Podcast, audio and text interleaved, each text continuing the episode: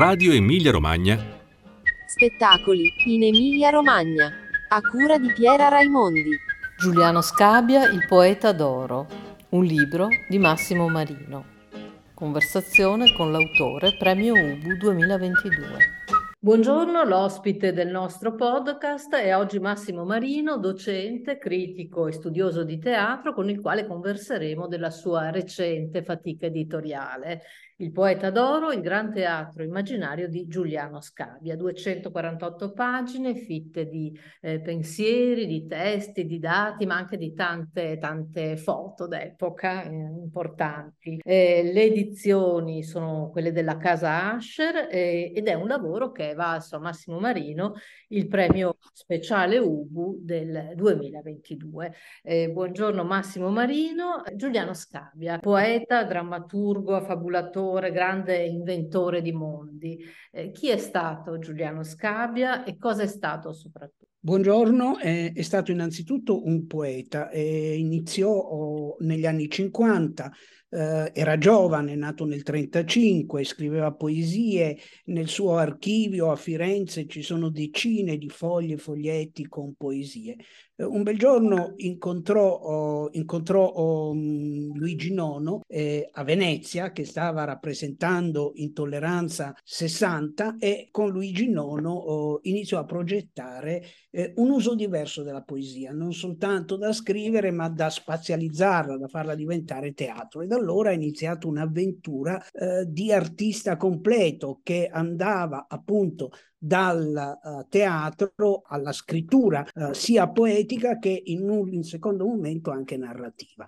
Ha insegnato a lungo anche, ha insegnato dal 1972 al 2005 al DAMS di Bologna, è stato tra i fondatori, i primi a insegnare al DAMS di Bologna, lasciando un segno molto forte su intere generazioni di studenti. Ecco, e poi soprattutto per questi studenti, ma anche per il teatro, Scabia ha portato, eh, o riportato forse, chissà, il teatro fuori dalle mura.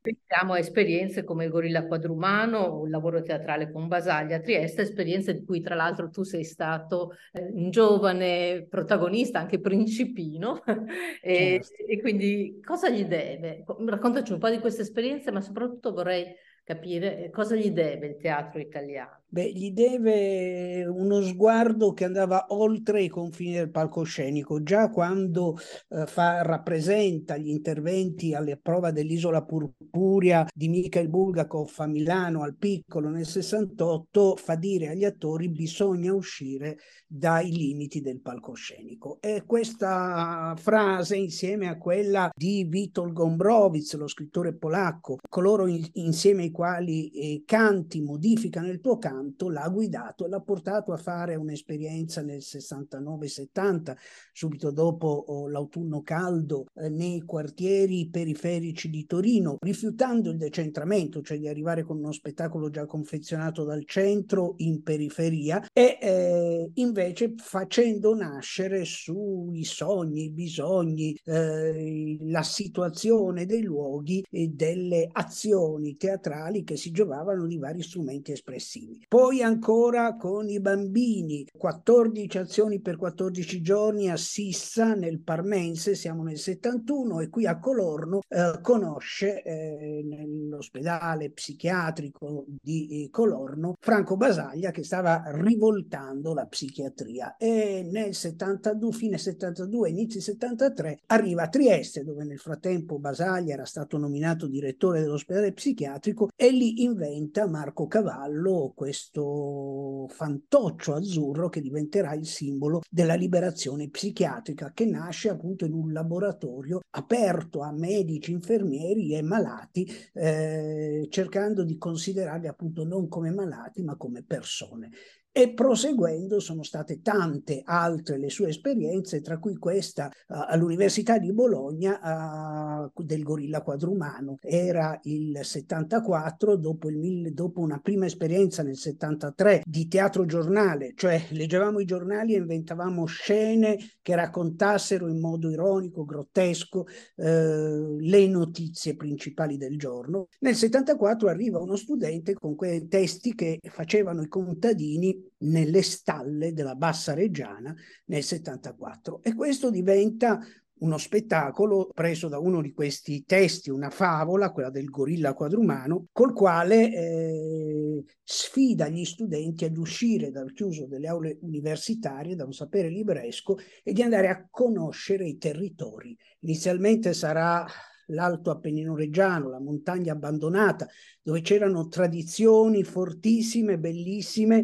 ormai in via di disgregazione. Eh, poi sarà la zona di Porto Marghera, dove lui ritornerà nel 75 alla ricerca della vera storia di un'altra terra agricola, in questo caso trasformata profondamente dall'industrializzazione. Poi ancora uh, sarà, saranno altri centri, tra, dalle grandi città da Milano a piccole frazioni, dove con questo gruppo uh, andrà sempre eh, non soltanto a recitare uno spettacolo, ma interrogare la gente, farli ricordare il passato e eh, cercare eh, di capire quali erano le forme espressive di un tempo e cosa si poteva rimettere in moto. Nel volume tu ripercorri con dovizia di narrazione particolare le tappe più importanti. Sì questa storia del teatro vagante, che non è stata una storia isolata. Eh, hai citato prima Luigi Nono, Basaglia, un contesto probabilmente irripetibile. Che traccia è rimasta? Che traccia possiamo rinvenire nell'oggi di quell'esperienza? Beh, sono rimaste molte tracce perché per esempio Marco Cavallo è ancora considerato il simbolo della liberazione psichiatrica. Esiste addirittura un profilo Facebook Marco Cavallo in cui parla in prima persona, è gestito da Peppe Del dell'Acqua, che all'epoca era uno dei collaboratori di Basaglia e che ha collaborato con Giuliano, richiamandolo in varie occasioni perché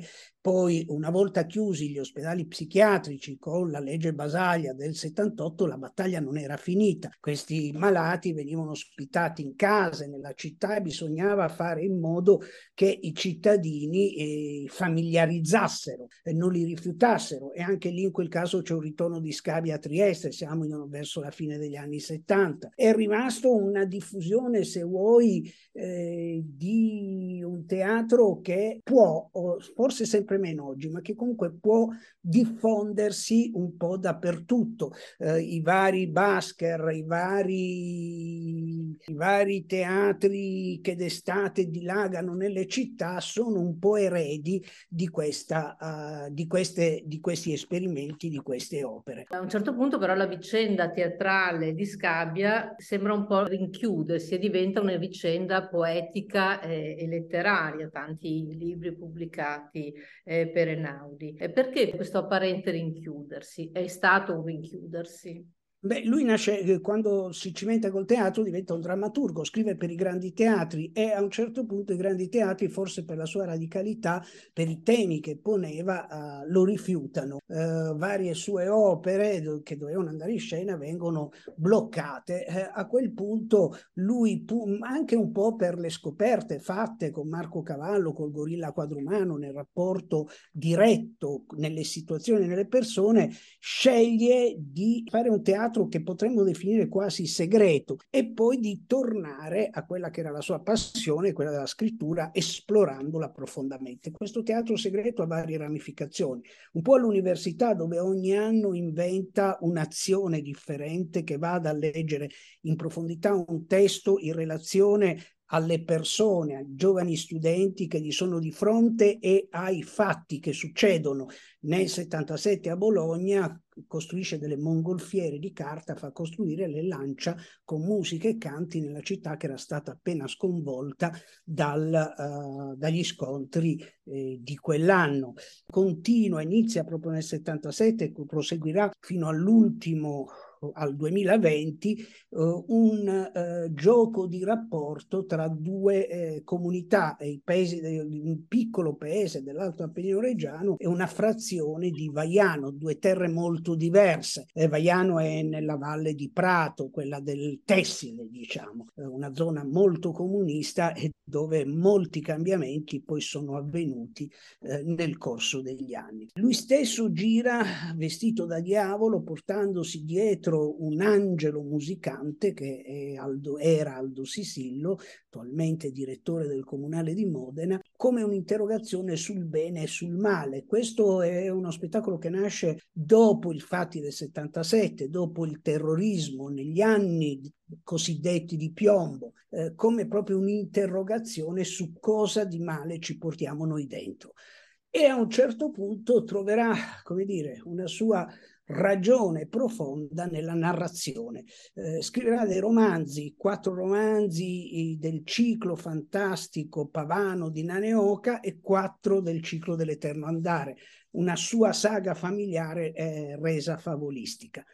E, e, non sono però soltanto cose da leggere, ma sono testi che lui prima di pubblicarli con Einaudi li provava presso amici in piccole situazioni e poi continuava comunque, una volta che il romanzo era stato stampato, ad andare a dirlo. Eh, molte volte anche le poesie o brani di romanzo venivano detti in camminate teatrali molto lunghe a volte, come da Sant'Arcangelo al mare di Rimini, eh, da mezzanotte all'alba nel festival del 2000, credo, eh, come appunto una relazione tra poesia, parola e ambiente circostante. L'hai ricordato, Scabbia è, è stato eh, uno dei più importanti docenti dell'era d'oro, possiamo dire, sì. eh, del DAMS di Bologna. Che pedagogo è stato? Come trasmetteva i suoi insegnamenti? In modo assolutamente non accademico, cioè iniziava il corso con una bibliografia bellissima, di solito molto affascinante, e poi eh, o sulla base di una sua ipotesi o sulla base di suggestioni che venivano anche dagli studenti, eh, mandava all'aria tutto e eh, ti metteva in piedi eh, con la voce, col corpo a percorrere dei testi, dei testi che potevano anche essere, come fu nel caso di Leon Sellena nel 78, la città di Bologna, che appena appunto era stata sconvolta dagli scontri, allora questo romanzo di giovani dell'Ottocento che rifiutano i ruoli eh, che gli erano stati prefissati diventano una serie di letture eh, di parti del testo, ma collegate con danze, con giochi che eh, vanno a situarsi in questa città uh, che era stata uh, rivissuta da nuovi eh, fannulloni, fannulloni nel senso che i personaggi di Leon Selena vengono chiamati fannulloni proprio perché rifiutano i loro ruoli. E così è sempre stato, uh, ha lavorato 4-5 anni sulle baccanti di Euripide su altri testi che hanno al centro il dio del teatro Dioniso, proprio come un lavoro sul corpo danzante, eh, sulla ricerca di una eudaimonia, una come si dice, una felicità interna, uno stare bene con se stessi e col mondo, un cercare di risuonare con il mondo. Quindi erano tutti sempre corsi molto sperimentali, che eh, disposti a mandare all'aria il progetto iniziale sulla base eh, delle emergenze eh, del, eh, che incontrava, che potevano essere esigenze degli studenti, la situazione esterna, molte, molte cose. Perché hai scritto questo libro? C'è qualcosa che vuoi che passi di Giuliano Scabbia? L'ho scritto perché è stata una mancanza forte, perché lui sino all'ultimo momento è stata una presenza vivissima, eh, lasciato vari inediti eh, che man mano verranno pubblicati eh, e c'era un bisogno, secondo me, di eh, unificare un'attività che è sempre stata mol- molto nota, pubblicizzata, soprattutto in un periodo, poi molto meno. Eh, era comunque conosciuta ma a frammenti, quindi sentivo il bisogno da persona che l'aveva seguito per tanti anni di eh, riannodare dei fili e di dare un quadro generale di una persona che devo dire era un grande mago fascinatore che a me personalmente mi ha affascinato, eh, tant'è che a un certo punto dico anche ma state attenti perché tutto quello che lui ha fatto, tutto quello che lui fa è eh, pericoloso perché ti ma lui stesso lo diceva perché ha una fantasia sbrigliata collegava un'esigenza di realismo, di concretezza eh, totale, eh, cioè eh, viaggiate con l'immaginazione, bisogna mangiare, viaggiare con l'immaginazione, viaggiare con l'immaginazione fa bene, ma dobbiamo sapere che stiamo viaggiando con l'immaginazione, non perderci nell'immaginazione medesima. E la qualità umana più luminosa di Giuliano Scabbia, qual è stata? È la luminosità. Ecco. Questo illuminare tutte le cose e il eh, soprattutto negli ultimi periodi della vita, a far dilagare all'interno delle persone che entravano in rapporto con lui eh, un sorriso profondo interiore. Vorrei chiudere questa nostra sì. piccola conversazione con un pensiero a Marco Cavallo che ha fatto un viaggio in questi, in questi ultimi tempi. Ce lo racconti? Beh, Marco Cavallo era in viaggio, è sempre stato in viaggio. A un certo punto in autunno è arrivata, è uscita la notizia giornalistica che il comune di Muggia, uh, dove aveva trovato una casa, mh, cioè un riparo, diciamo, nel uh, deposito comunale, lo aveva sfrattato. Il sindaco leghista non voleva più avere a che fare con questo che considerava un ingombro, uh, così lo definisce. in realtà Marco Cavallo non era in questo deposito perché era stato tutta l'estate alla mostra eh, quale, che, nella quale è stato presentato il libro a Castiglioncello, eh, poi subito dopo è andato a Brescia, credo, in altri luoghi e quindi adesso si dovrebbe trovare a Volterra. In realtà questo Marco Cavallo è un gironzolone, quindi i triestini hanno detto mm, non abbiamo bisogno di Muggia, eh, c'è tutta Italia disposta a dare dargli una casa e in ogni caso la sua casa dovrebbe essere Trieste, che è il luogo dove è nato e che ha segnato insieme all'esperienza di Franco Basaglia. Evidentemente gli attacchi a Marco Cavallo sono degli attacchi a un certo tipo di psichiatria, una psichiatria che ha cercato di liberare il malato, che in questa Italia invece dei muri, dei recinti, delle prigioni eh, viene vista molto di malocchio. Ecco, allora non disperiamo di incontrare Marco Cavallo sul nostro cammino.